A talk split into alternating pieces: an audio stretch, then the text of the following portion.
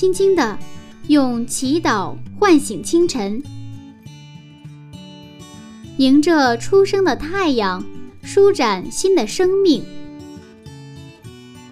清晨的翅膀，翱翔上帝智慧的天空。每一个第一时间，我们和您一起从新出发。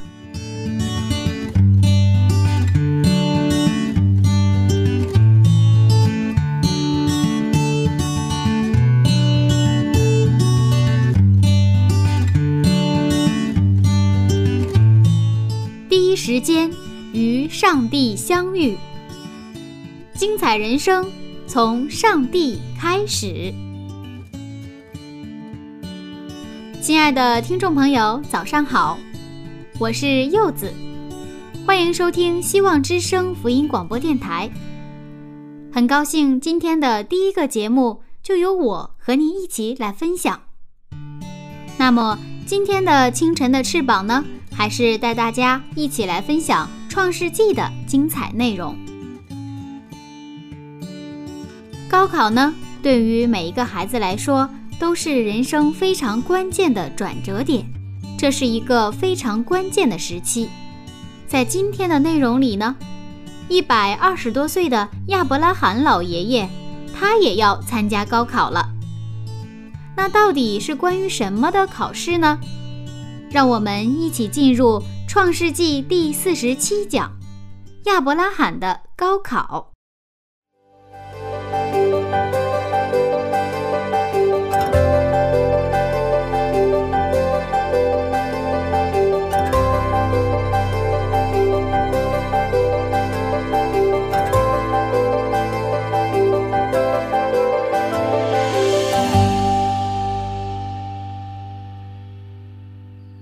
天我们要聊一聊高考的这个话题啊，嗯，我知道牧师也是通过高考考上大学，是吧？是的，嗯，那您高考的时候是一个什么样的情形呢？我们当时是刚刚文化大革命结束，高考恢复，我属于是第三届，就是七九年就考大学。当然当时的话，很多的人还在睡梦当中没有醒过来，所以我们浑水摸鱼吧，啊，但是现在是想起那时候高考的时候。真的非常的兴奋，为什么？当时就是真的是，呃，高考就是一种非常非常快乐的事情。呃，可能现在我们看到很多考试的话，他们就很有压力哈。我记得我们当时没有什么压力，就是觉得好像是，啊，要开始一种新的生活，一种新的世界在你们面前展展开哈。我们就非常的那种期待，啊，非常的渴慕啊，那么一个状态。嗯，所以现在回想是那一段是一个非常幸福的时光。嗯，那那个时候不紧张吗？应该不太紧张吧。我记得啊，因为我们这个高考当时有这个体检，哎，我的性格比较急嘛，我怕我的血压高。但是我们当时想，我想的是一个土方法，所以在体检之前啊，啊，去这个买了，我记得十来个冰棍吧，十来个冰棍，完了吃了。很多很多的冰棍儿，然后去 体检，就是为了可能把那个血压降下去。但是可能可能现在想很可笑哈，不过也挺可爱的。嗯嗯，是的，很很可爱。嗯嗯，那今天我们要一起去看看亚伯拉罕的高考。是啊，这个亚伯拉罕，我们今天到了创世的二十二章，那么就要面临这个亚伯拉罕的高考了。那么在创世纪的十二章啊，当上帝把亚伯拉罕呼召出来。从加勒底乌尔到哈兰，然后再把他呼召到这个迦南地，这是就是小考了。到了创世纪十五章的时候，上帝应许给他从这个这个以撒，对吧？给他的儿子，这是啊中考。那么十六章的时候，这个考题没考好，他就是通过下家生了伊斯玛里。然后十七章呢，上帝又重新来找这个亚伯拉罕，然后那么中考总算过来了。那么到了二十二章，我们终于到了高考的时候。那么我们看一下这个，呃，这个整个的这个过程啊，是这个从他的信仰的这个啊历程来说是不断的成长。那么上帝给他的这个考试题呢是越来越难，是吧？但是越来越难呢，让他也是看到一个更大的世界。那么到二十二章的时候，这个高考题就是什么？就是要把。中考所应许的这个独生子以撒要献出来，是吧？这个考题非常的难，难到几乎不不可能，称可谓叫蜀道之难，难于什么？上青天。上青天。我们看一下这个二十二章一到二节。好，二十二章一到二节，这些事以后，上帝要试验亚伯拉罕，就呼叫他说：“亚伯拉罕。”他说：“我在这里。”上帝说：“你带着你的儿子，就是你独生的儿子，你所爱的以撒，往摩利亚地去，在我所要指示你的山上，把他献为燔祭。”哇，这真的是一个很痛苦的考试啊！是的，是的。嗯，但是今天我们知道，这是上帝对他的一个试验，一个考试。那当时他是不知道的。嗯，我们常常会听到有很多人，他们刻意的去区分这个试验和试探。那这两个到底有什么样的区别呢？啊，那么试验和试探呢，我们可能用英文可能理解的更清楚一些。呃，英文当中这个试验叫 test，test，然后呢，试探叫 tempt，它是有区别的。那我们啊，上帝是不试探人的，我们的试探，个人试探，其实它是有理由的。我们看一下。雅各书的一章十三节，人被试探，不可说我是被上帝试探，因为上帝不能被恶试探，他也不试探人。但个人被试探，乃是被自己的私欲牵引、诱惑的。也就是说，个人试探是被私欲牵引、诱惑的，是吧？但是我们读过今天的这个高考题的话，那上帝这个考题是有点自相矛盾。中考的考题是什么？通过撒拉要给这个儿子，是吧？而且是从以撒生的才要称为你的后裔。那么高考的考题呢，跟中考的考题正好是完全是相反，颠倒过来。那么把这个儿子你要杀了。这个时候，其实撒旦呢也来开始试探亚伯拉罕。注意这个细节哈，当上帝给你试验的时候，撒旦也给你试探，这个同时来。他在亚伯拉罕的耳根跟他说：“你是不是听？你必是听错了。”因为上帝的诫命吩咐不可杀人。亚伯拉罕走到帐篷外面，举目观看，只见满天星斗，万里无云，就回想起将近五十年前上帝给他的应许说：“你的后裔如同星星那样众多。”亚伯拉罕受了试探，以为自己或许是受了迷惑，所以说他现在要辨清哪个是来自上帝的，哪个是来自撒旦的，是吧？明明。上帝说：“你不能杀人嘛，是吧？不可杀人。那么上帝怎么能让我杀儿子呢？对吧？而这个儿子恰恰是上帝应许给的儿子，怎么可能呢？是不是我受了迷惑？对不对啊？其实这个我们学习圣经有一个方法，就是在圣经里边一个概念的本意，就找第一次在圣经出现的这个词，第一次出现这个词往往是。”这个这个词的真正的本意，哈，这里面提到，你把你所爱的以撒要献上去，是吧？那么这里是圣经第一次出现“爱”这个词，就是你所爱的以撒。那么这里面表现的这个爱，就是你所爱的以撒，不是这个母性的爱，是一个父性爱。这是在圣经我们看到的最初的爱的一个原型的概念。那我们在也看到，在新约圣经当中，耶稣受洗以后。天上有声音说：“这是我的爱子。”约翰福音三章十六节也讲上帝爱世人。那么这里边的爱本来的概念，与其说是母性的概念，更是一个父性的爱的这个层面。其实对上帝来说，现在给他这么一个试验 test，也是有一点矛盾。那么对以撒来说，也是一个矛盾的考题。我们设想一下，假如说我们高考的作文题哈出一个这样的一个作文题。你写一个打劫银行的计划，比如说，我们会认，我们能不能接受？我们就想，这不是犯法吗？高考题怎么能出这样的一个高考题呢？是吧？打劫银行的计划，这个是犯国法的。那但是这是国家给的命题，怎么是出尔反尔呢？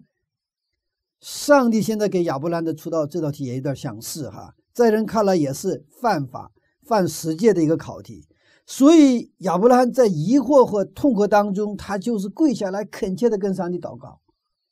这个到底是什么意思？他从来没有像这样的恳切的祷告过。他想找到一个确证，来表示一定要什么？他履行这可怕的任务。他那个时候似乎是被幽暗包围了，这个命令他必须顺从，所以他不敢单言。天快亮了，他必须启程了。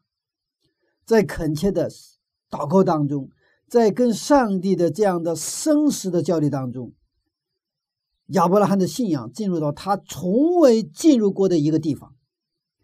亚伯拉罕的信仰因为这个无法理解的自相矛盾的一个考题，进入到一个更高层次的一个层面，就是复活的信仰。嗯，他发现了上帝是一个复活的上帝。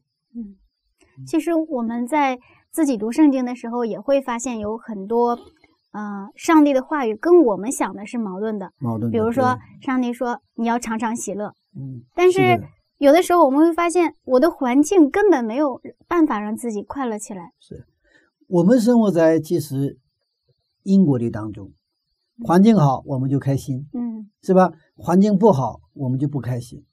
要是既在顺境当中，我们就感谢上帝；我们处在一个逆境当中，我们就很难感谢上帝。我们这是因果律，因为所以，因为所以，对不对？嗯，啊、那么圣经还有一个律，就是创造力。创造力。创造力嗯，信仰是要超越因果力，要进入到上帝的创造力。所以说，我们可能在教会当中，我们常常听到一些见证，啊，我信了主之后啊，怎么样？我这个工作也找到了，对象也找到了，啊，我信了上帝之后，儿子也生下来了，啊，信了上帝之后怎么样？怎么样？就是这样的见证比较多。这个见证多了好不好？也好，但是我们可能要停下来要思考的时候，如果教会只有这个类型的见证的话，这个教会的见证以后会越来越少。为什么？我们这些见证都是因果律的见证。嗯教会需要真正的一个创造力这个层面的这种见证，因为只有上帝的创创造力才能超越和战胜因果律。上帝给亚伯拉罕的高考题，只有在相信上帝创造力的时候才能回答，要不然你答不出来这个题。所以说，这个这个难住亚伯拉罕的考题，让亚伯拉罕进入到一个更高层次的一个，就是超越到一个更高层次的一个层面上。就是他发现了我们的上帝是一个什么上帝？复活的上帝。嗯，所以到二十二章的时候，这个高考题确实水平很高的 题啊，这个题是是吧？嗯，如果你答上了，那你的信仰在另外一个层次上；如果你答不上，那你还是在一个瓶颈当中，你打不破这个瓶颈，就是你过去的那种一种啊，你的信仰水平已就始终停留在原来的水平上，你打不破这个框架，是吧？我们继续看圣经章节，看第三节。第三节，亚伯拉罕清早起来，背上驴，带着两个仆人和他儿子以撒，也劈好了燔祭的柴，就起身往上帝所指示他的地方去了。你看这里有熟悉的经文了哈嗯，就起身往上帝所指示地方去了。那么这个让我们想到了创世纪十二章，上帝呼召他出来是吧？亚伯兰其实不知道往哪里去，但是上帝他指示他就是按照他的指示就去了。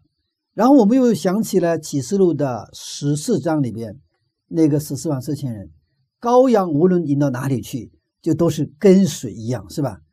当亚伯兰所住的地方是别斯巴，献祭的地方是耶路撒冷的摩利亚山，这个相距是四百四十八公里。那么他走了三天，每一天是十六16公里十六公里，那走了三天。我们继续看第四节、第五节哈。第四节，到了第三日，亚伯拉罕举目远远地看见那地方。亚伯拉罕对他的仆人说：“你们和驴在此等候，我与童子往那里去拜一拜，就回到你们这里来。这里边拜一拜，我和童子到那里拜一拜。这个拜一拜就是敬拜，这也是圣经第一次出现“敬拜”这个词。我们今天是两，一个是爱，我所爱的以撒，对吧？这里是拜一拜，是第一次出现“敬拜”这个词。那么希伯来语里边这个拜一拜就是匍匐在地的意思，就把我的意志完全折断并趴在那里。所以有的时候我祷告哈，啊，我坐着祷告，站着祷告，有的时候跪在那里祷告。我有的时候趴在那里祷告，有的时候趴在那里祷告，祷告祷告，有时候睡着了，也有这样的时候哈。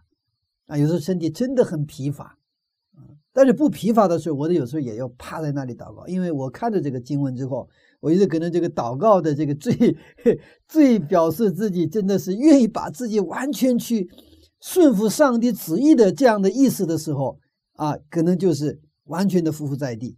不是跪在那里了，是吧？那这里还有一个有有意思的表现，就是回来哈，回来是一个呃，我就回到你们这里来。这个回来是一个这个动词哈，它是复数动词，意味着回来的是不是一个人啊？它是复数，是两个人一起回来。这是亚伯拉罕的信心，两个人去，两个人一起回来，他相信他和他儿子一起肯定回来。他就是因为紧紧抓住了那个应许，就是通过以撒生的才成为你的后裔。嗯，所以我们的信仰通过可能通过神迹啊，通过可能这样那样的好事，其实我们最后要提高到通过上帝的话语的这样的一个信仰的层次。啊，约翰他写约翰福音的时候，他是他的使徒们都死了，就剩下他一个这个使徒，然后。当时亲自见过这个耶稣一起生活过的人，基本上都死去了。那么现在要面临的是第二代，就是基督徒。那么第二代基督徒都没有见过耶稣，所以说在约翰福音当中，约翰反复的强调一个：你们信仰一定要提升到什么地方？提升到你们没有见过耶稣，你仅仅依靠上帝的话就相信的那个程度。所以我们在约翰福音看到那个多嘛。多玛是一定要去摸那个，呃，被枪扎的那个腰，是吧？嗯。然后他后来就这么说嘛，就是没有见过耶稣所要信的人有福了，是吧？嗯。现在我们在就业当中也看到亚伯拉亚伯拉罕的高考，他现在他回来，说一起回来，他就想表明什么？现在现实是我我带他去要去献犯祭，但是我相信上帝跟我所立的那个约那个应许。以后你的后裔必须通过这个以撒才能出来，也就是说，如果那个约实现的话，这个儿子死那死行不行？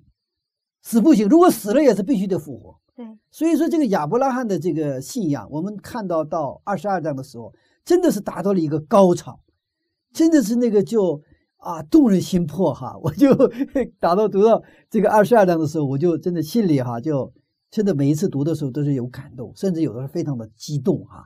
这对呀，这就是信仰哈。我们的信仰应该是达到一个这样的程度哈，那就我们就真的很多东西都忘掉了，是不是？你看保罗经历了很多苦难，他也是有这个应许，说我必须到罗马，我必须站在罗马的皇帝面前见证耶稣。所以他这个中间经历了很多，包括那个坐船船破了，但是他从来没有怀疑过，有一天我会站在罗马皇帝的面前，因为上帝的应许。是吧？所以，我们信仰的基础和根据是圣经，上帝又真又活的这个话语。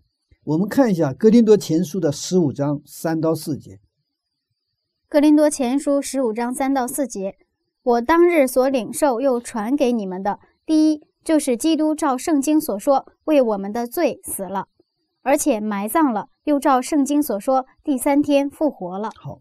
这里这个格林多前书写这个字的时候，就是有这个旧约圣经。这里说圣经是按照旧约圣经，那么旧约里哪有三天复活的描述呢？只有这个创世纪二十二章亚伯拉罕献儿子的故事，就出现三日复活的这个故这个这个故事。所以说，耶稣就按照圣经所说，他第三天复活了。他的圣经根据在哪里？就是二十二章，我们今天读到的。所以某种层面上，第三天。亚伯拉罕带着儿子在尸这个三天呢，亚伯拉罕是带着什么儿子的尸体在走走路。如果没有复活信仰的话，亚伯拉罕走不到那个摩利亚山。嗯，那对于这个复活的信仰，在今天我们的生活里，它具体是怎么体现的呢？我们今天的是就是我们是两个层面的呃这个复活信仰，一个是我们在末日的时候，就是大审判，就耶稣复临。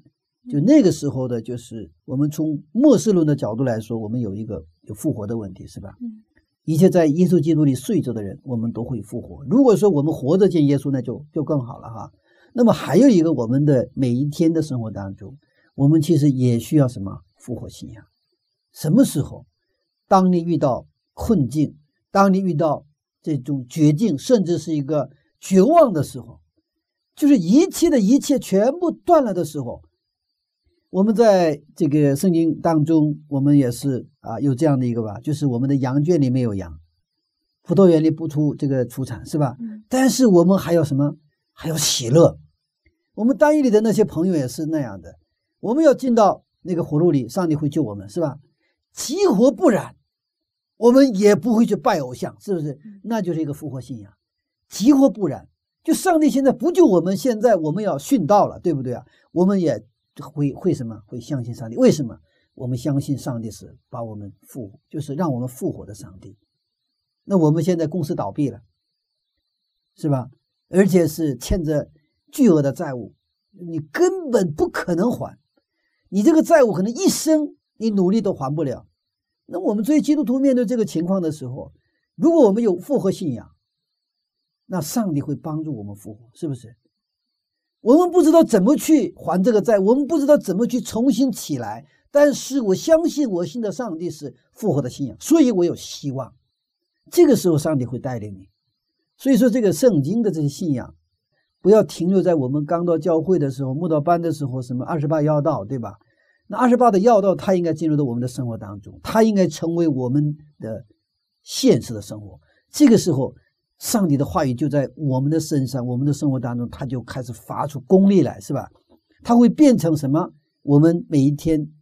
哎，能够真的是看得见、摸得着的这种现实，嗯，所以这种生活，我们在前一讲分享，就是我们看见上帝的生活，也是让别人哈看见，通过我们看见我们所信的这位上帝啊。阿门。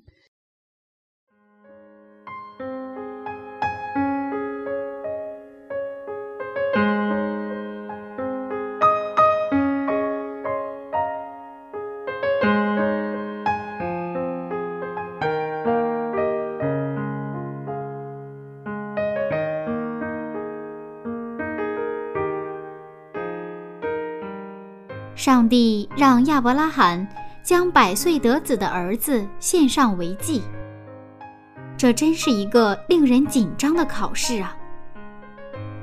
亲爱的听众，如果这个考试发生在你我身上，我们会如何选择呢？但是亚伯拉罕信靠上帝的话语，他发现了复活的上帝。这也是他敢于拼命的保证。好了，亲爱的听众朋友，让我们先听一首歌曲吧，放松一下，我们再继续。今天柚子要和您分享的歌曲是来自有晴天音乐世界的《你总是看顾着我》，一首非常温暖的歌曲，让我们一起来分享。看顾着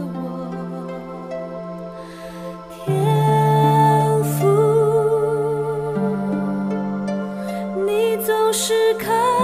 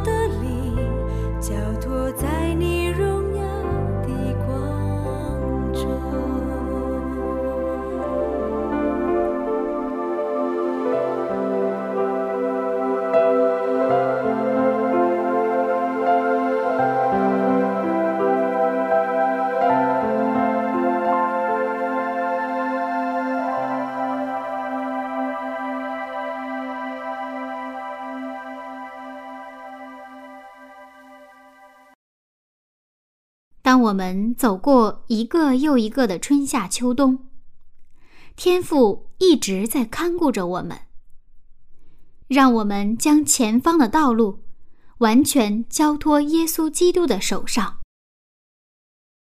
接下来呢，我们有请朴素牧师继续分享。让我们继续看哈，到了摩利亚山，他更紧紧的抓住上帝的应许，就像耶稣基督在克西玛尼祷告一样。我们看马太福音，马太福音二十六章三十九节，他就稍往前走，伏伏在地祷告说：“我父啊，倘若可行，求你叫这杯离开我；然而不要照我的意思，只要照你的意思。”因为亚伯拉罕呢，就是他在发现这个复活信仰的过程当中，也是使出拼命的劲，说我愿意听从你，而且我相信回来的时候，以撒是不是死的，一定是活的以撒。那么这种教力，实际上我们也要去拿出我们的命。我常常说，呃，这个做老板和做员工有一个差别，这个员工也就是一般来说也就做到。比较好的员工就是拿出良心去做事。那么老板，无论是大老板、小老板，他都是拼命的，拼命的。所以我们的信仰，真正我们能够去亲近耶稣，然后能够走进耶稣，能够更多的去领受上帝所赐给我们的恩典，就是我们要拿出命来拼命啊，有着有点拼命三郎的劲头。怎么拼命？往上帝的话那里去拼命。上帝，你不是说我就咬住上帝的话不放？你上帝不说了吗？你不说了吗？对吧？现实可能是这样，但是我现在都放下，我现在就去追寻你的话语，你说啥就啥，我就是以你的话为我这么生活的根据。那个是需要需要拼命的。一般情况下，可能我们呃觉得好像是风和日丽哈，一片喜乐平安，但是我们的喜乐平安其实怎么来？拼命来的，拼命，它突破了我们的瓶颈，突破了我们的局限，然后通过这样的拼命，我们打破天窗，我们看到另外一个世界，那个世界就是上帝要赐给我们的那个我们所说的属天的平安和喜乐啊。所以这样的时候，我们就开始慢慢慢慢，我们就知道，哇，这个信仰是一个非常非常啊，这个很生动的。而且非常是一个带劲的这么一个一个生活哈，虽然我们想象不到具体的情景，但这就是亚伯拉罕的考卷。接着我们看一下以撒的考卷，是吧？我们看第九节、第十节。第九节，他们到了上帝所指示的地方，亚伯拉罕在那里筑坛，把柴摆好，捆绑他的儿子以撒，放在坛的柴上。亚伯拉罕就伸手拿刀要杀他的儿子。这里有一个很有意思的情节，我们并没有发现以撒他这在这里有任何的举动啊。我们想他会不会有反抗和挣扎呢？是啊，当当时的年龄来看，他不是一百岁得子吗？那么说一百多二十多岁，那个这个以撒是二十多岁，那么正常来说，以撒正是什么身强体体体壮的时候，那么一百二十多岁是一个老人了，但是完全可以去反抗。而这个反抗是这个正当防卫啊！我为了去生命，我别的事儿都可以顺服，但是你要我的命，这个命我不能给你，对吧？但是呢，我们看到亚伯拉罕能够捆绑，是吧？儿子以撒，这个时候如果没有以撒的顺服啊，那么我们绝对不会看到下一幕情景了，是吧？所以以撒对他面临的一个考卷，他也考得很好，就是。以撒拿出来的这个考卷实际上是顺服，那么亚伯拉罕也是一样顺服，对不对啊？虽然这个是非常矛盾的考题，他完全可以推翻。我说上帝拜拜了，我以后就不跟你来往了，是不是？我过我的的生活，你不要再来纠缠我了。我现在这个儿子，我说谢谢你，但是这个儿子你不能动，什么都可以动，是吧？你什么要我的，什么都给你，我的房子、我的车、我的羊、我的牛，我都可以给你。这个儿子我不能给。亚伯兰完全可以这么做，但是亚伯兰顺服了。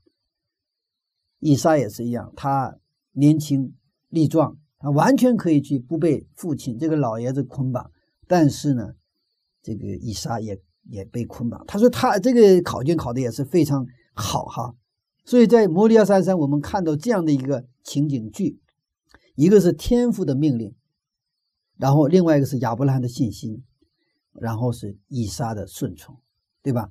我们天父的命令，亚伯拉罕的信心和以撒的顺从，他这个三个方面，它形成了一个非常和谐的、完美的一个情景剧。那我们从天父的命令当中，我们看到，好像不近情理的这种命令，但它是恰恰是上帝之爱的一个什么一个彰显，对不对啊？我通过这个命令，才能把亚伯拉罕带到一个更高的一个信仰的境界，对不对啊？把他给提拔上来了，是这样吧？是的。如果是亚伯拉罕都理解的层面的考题的话，亚伯拉罕不会进步，而且他自己也不会发现这样一位复活的上帝。所以说，这个彰显了上帝的这个爱，而这个上帝爱的表达方式，常常是跟我们愿意的方式不一样啊。我们有的时候觉得，哎，上帝怎么为这么在我的生活当中要让我经历这些哈？啊，昨天也是我跟一个青年去交流，他说：“上帝怎么让我去经历这些苦难？” 我说：“因为上帝爱你，因为上帝看到了你身上的潜质，你的潜力他看到了。”我说：“我看自己什么都没有啊。”对呀，是你当然看不到，所以你需要上帝啊。上帝看到了你是上帝要用的大的器皿，所以上帝让你经历一些苦难，经历一些你不可理解的一些事情。我们上帝的爱今天依然对我们一样的。所以我们的信仰生活当中，我们有时候我们能够理解有些事情，我们不可能理解。但是当我们不能理解的事情临到我们的时候，我们就像亚伯拉罕一样，我们真的是恳切的祷告。我们求上帝给我们能力，我们就顺服上帝给我们的命令。这样的时候，上帝会把我们从真的是一年级带到二年级，或从高中带到大学，从大学会带到研究生。所以这是一个上帝的机会，也是我们的机会。所以，我们即便是遇到一个不可理解的那种让我们很痛苦、纠结的情况，我们一样能够去感恩、去赞美，因为我们的上帝是爱我们的上帝。那么，这个亚伯拉罕的信心部分呢，也是因为什么？亚伯拉罕什么？耶稣的预表。亚伯拉罕在走的时候，虽然他有复活的信仰，但是亚伯拉罕痛不痛苦？很痛苦的。很痛苦的，他的心已经真的这个化成那个像焦炭一样。但是圣灵呢，不断的去帮助他，让他能够坚持坚持。因为这个路程是三天呢，四十八公里，一天十六公里，三天是吧？这个不是说现在他跟沙拉年轻的时候两个人在阳光下散步，不是这个路子。他现在是要把这百岁得子的这个儿子要献到燔祭坛上啊，啊。他的是耶稣基督预表，耶稣基督在十字架上，从克西玛尼他走向十字架，是吧？就那样的一个一个一个心情。我们再看以撒的顺从，也是一个预表。耶稣也是他顺服天父的旨意，顺服到什么地方？顺服到死。他虚己，他谦卑，他顺服，顺服到死。所以这个呢，我们通过亚伯拉和以撒。都看到这个是耶稣基督的预表，而在这过程当中，我们都看到我们圣灵的帮助。所以摩利亚山上我们看到的这个情景剧，就是三位一体，上帝、亚伯拉罕和以撒一起来合作的。今天我们看到其中缺乏任何一项都是不成立的。所以，我们当我们用信心去这个打这种信心的考卷的时候，有以马内利的上帝。耶稣基督与我们同在，有保护是圣灵帮助我们，即便是再难的考题，我们都能回答，因为我们不是一个人。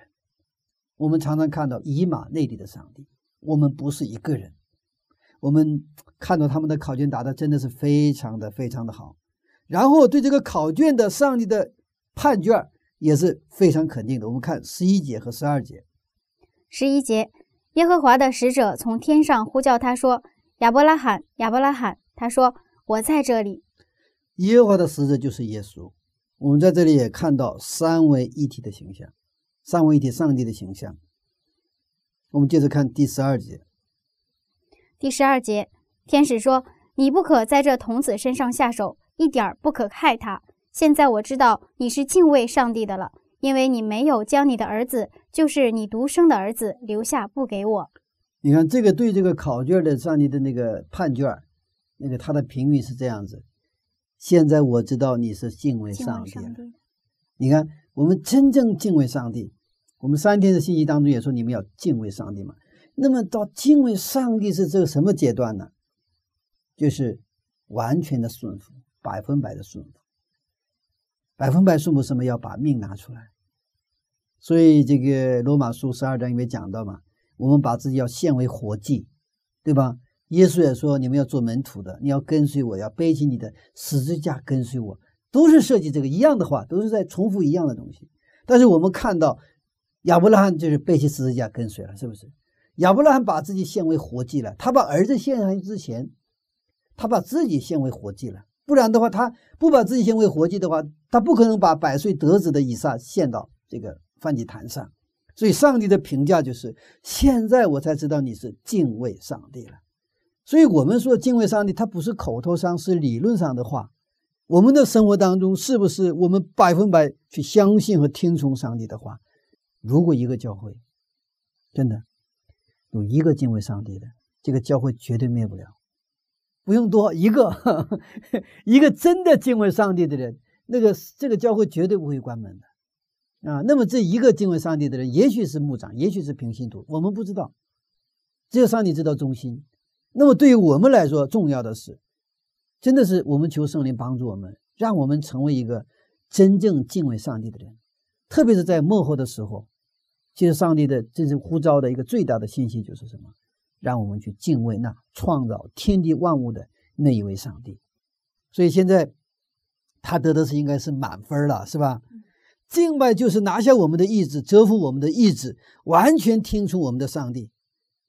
祷告为什么重要？我们如果不祷告，我们不求圣灵的帮助的话，我们顺服不了。按照我们东方式的这种理解，人生它有三个地方要折哈，一个是我们的镜像，一个是我们的腰，一个是我们的膝盖。啊，我们的镜像叫低头，腰部叫弯腰。这个膝盖这个步叫什么？叫叫叫跪下，是不是跪下？那么现在实际上，呃，这个这一层，我们这低头、弯腰、跪下，那么这三个是一个不同的三个层次和三个阶段，是不是？比如说，我们说对不起，那我们可以低头，是吧？我们也可以是像鞠躬一样九十度的把腰弯下来，我们也可以说跪下来。比如说，我们一般。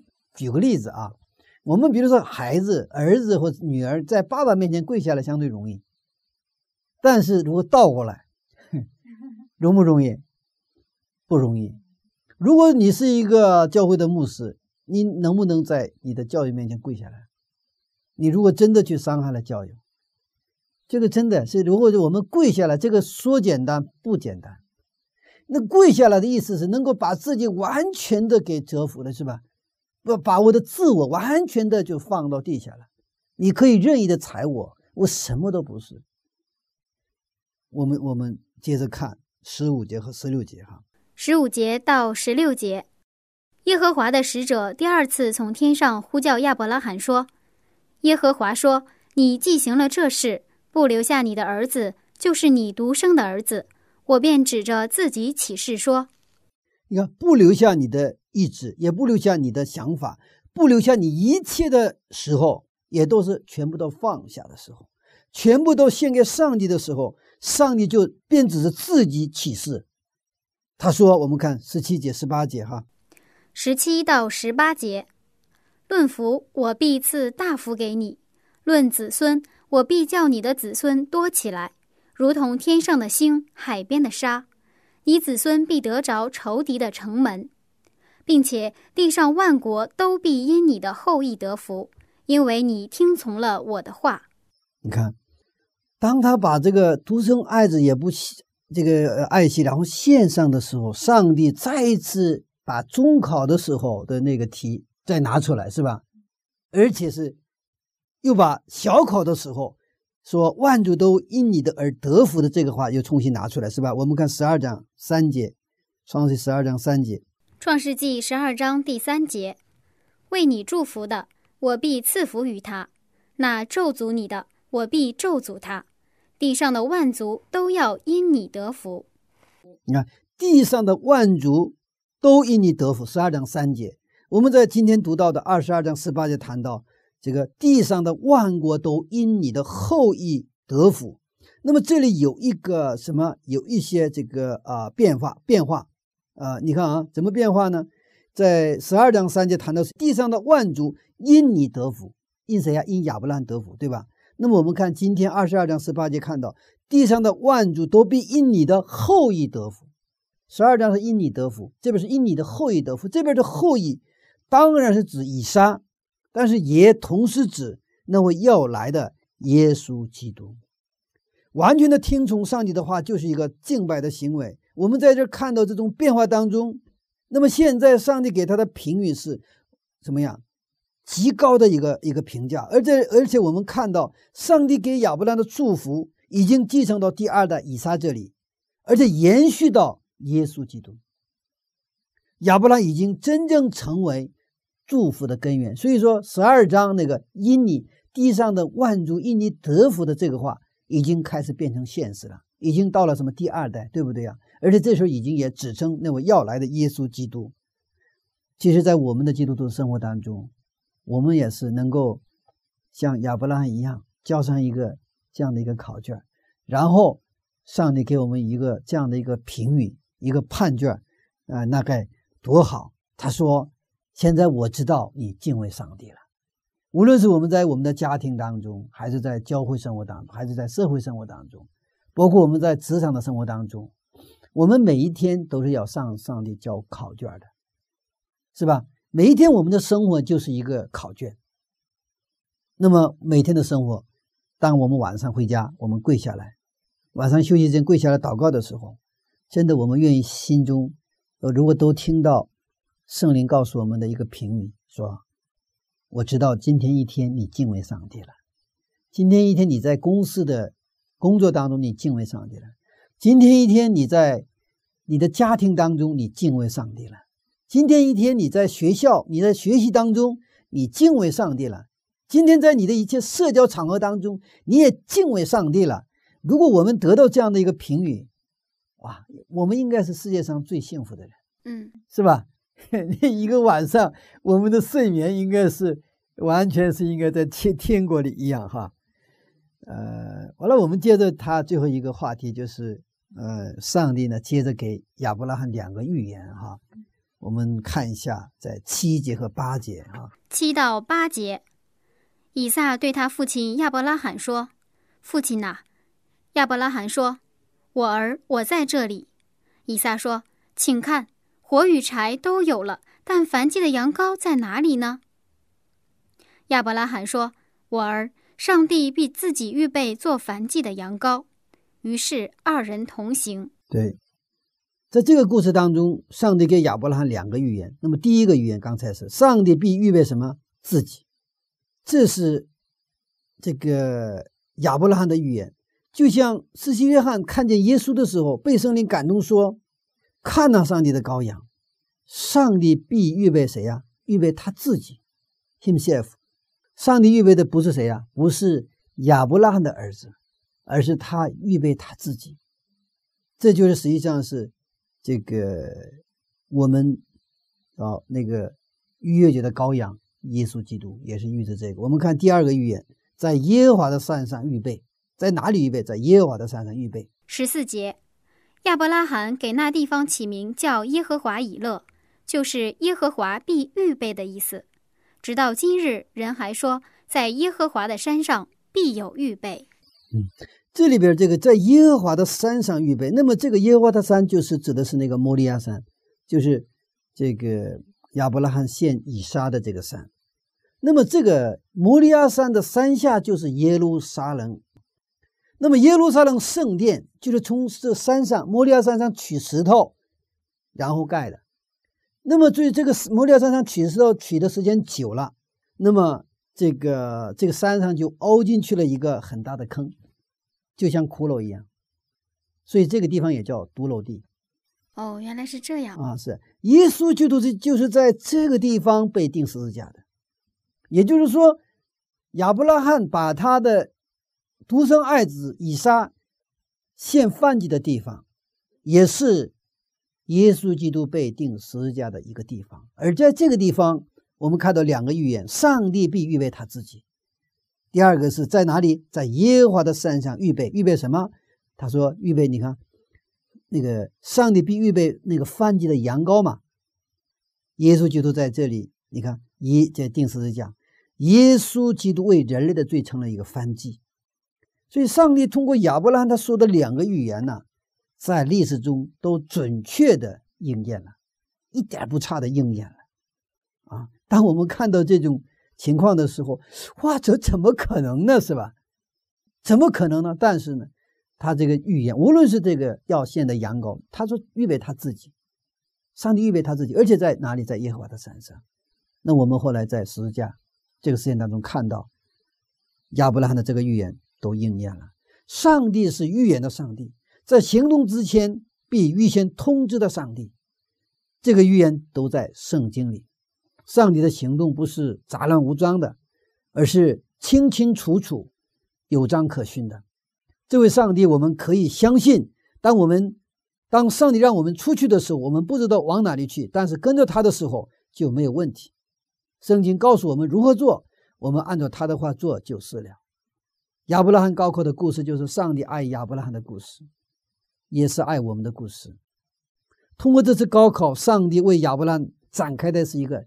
新的一片天地，更高层次的一个信仰，愿我们也能够考过这种信仰历程当中的小考、中考、高考，在耶稣基督里不断的成长。相信上帝预言的人有福了，启示录一章二节。守上帝圣经之约的人有福了，在约书上盖上签字，把自己献为活祭的人有福了。所以今天早上，当我们分享的时候。我们也真的是愿意，也把我们的膝盖跪下，愿我们一天的生活能够得到上帝的一个评价，就是我现在知道你是敬畏上帝了。愿我们的这种生活啊，成为不仅是我们的生活，也成为所有的基督徒的生活。阿门。嗯，我想到一个问题，嗯，在我们的生活当中，上帝是不是也会给我们一些考试？对，程度也会越来越难呢？对，是的。所以，这个如果说我们不是从这个视角去读的话，怎么说我这个信耶稣之后，这个我所遇到的问题会越来越大，我所遇到的挑战会越来越大？怎么能呢？应该是我们希望是更加安逸，更加平安无事，对不对啊？信耶稣之后，这是我们的思维。但是，如果是你是一个活着的基督徒，如果是你自己是跟上耶稣基督连在一起的基督徒，你会面临越来越大的挑战和苦，这个这个这个这个问题。我有时候想，如果现在我这个年龄所遇到的一些问题，如果在提前二十年前，我刚开始信耶稣的时候，如果遇到了，我肯定趴下了，肯定不在教会里了。上帝爱我，为什么？他知道，他给我的这种试验 test 都是我能够去承受的。所以二十年前，他是按当时我的水平给我试验，现在是按我现在的成长以后的。我的现在的程度来，他给我试验，所以虽然有时候我们希望回避问题、逃避问题，对吧？我们心里有这么一个倾向，但是呢，当我们回到圣经，看到上帝旨意的时候，我们就可以抓住应圣灵的应许，然后求得圣灵的帮助。上帝，现在我们有这么大的挑战，现在我甚至什么都看不到，我现在是完全的绝望当中，但是主，我相信你，相信你给我的应许。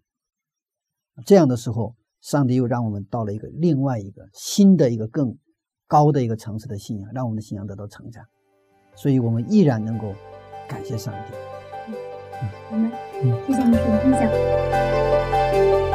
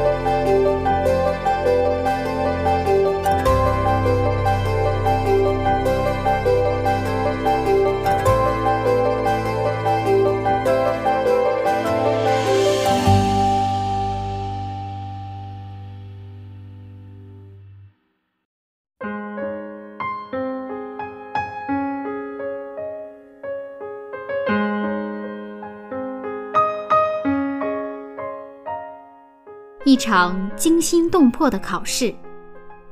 上帝、亚伯拉罕、以撒一起度过了这次考试，可以说打了一场非常漂亮的胜仗。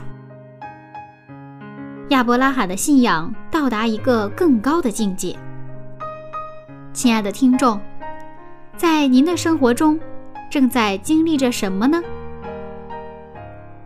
也许我们在不同的地方，我们经历着不同的环境，但是我相信，这就是上帝赐给你我更高看见的机会。千万不要放弃。抓住上帝的话语吧。下面，柚子邀请您一起来祷告。让我们闭上双眼，向天父诉说我们的心声。亲爱的上帝呀，您是我们人生的引领者，您知道我们的需要，您带领我们的成长。感谢您，求您帮助我们，在我们遇到的任何事上，能够看到您的旨意。向您献上这样的祷告，是奉靠耶稣基督的名。阿门。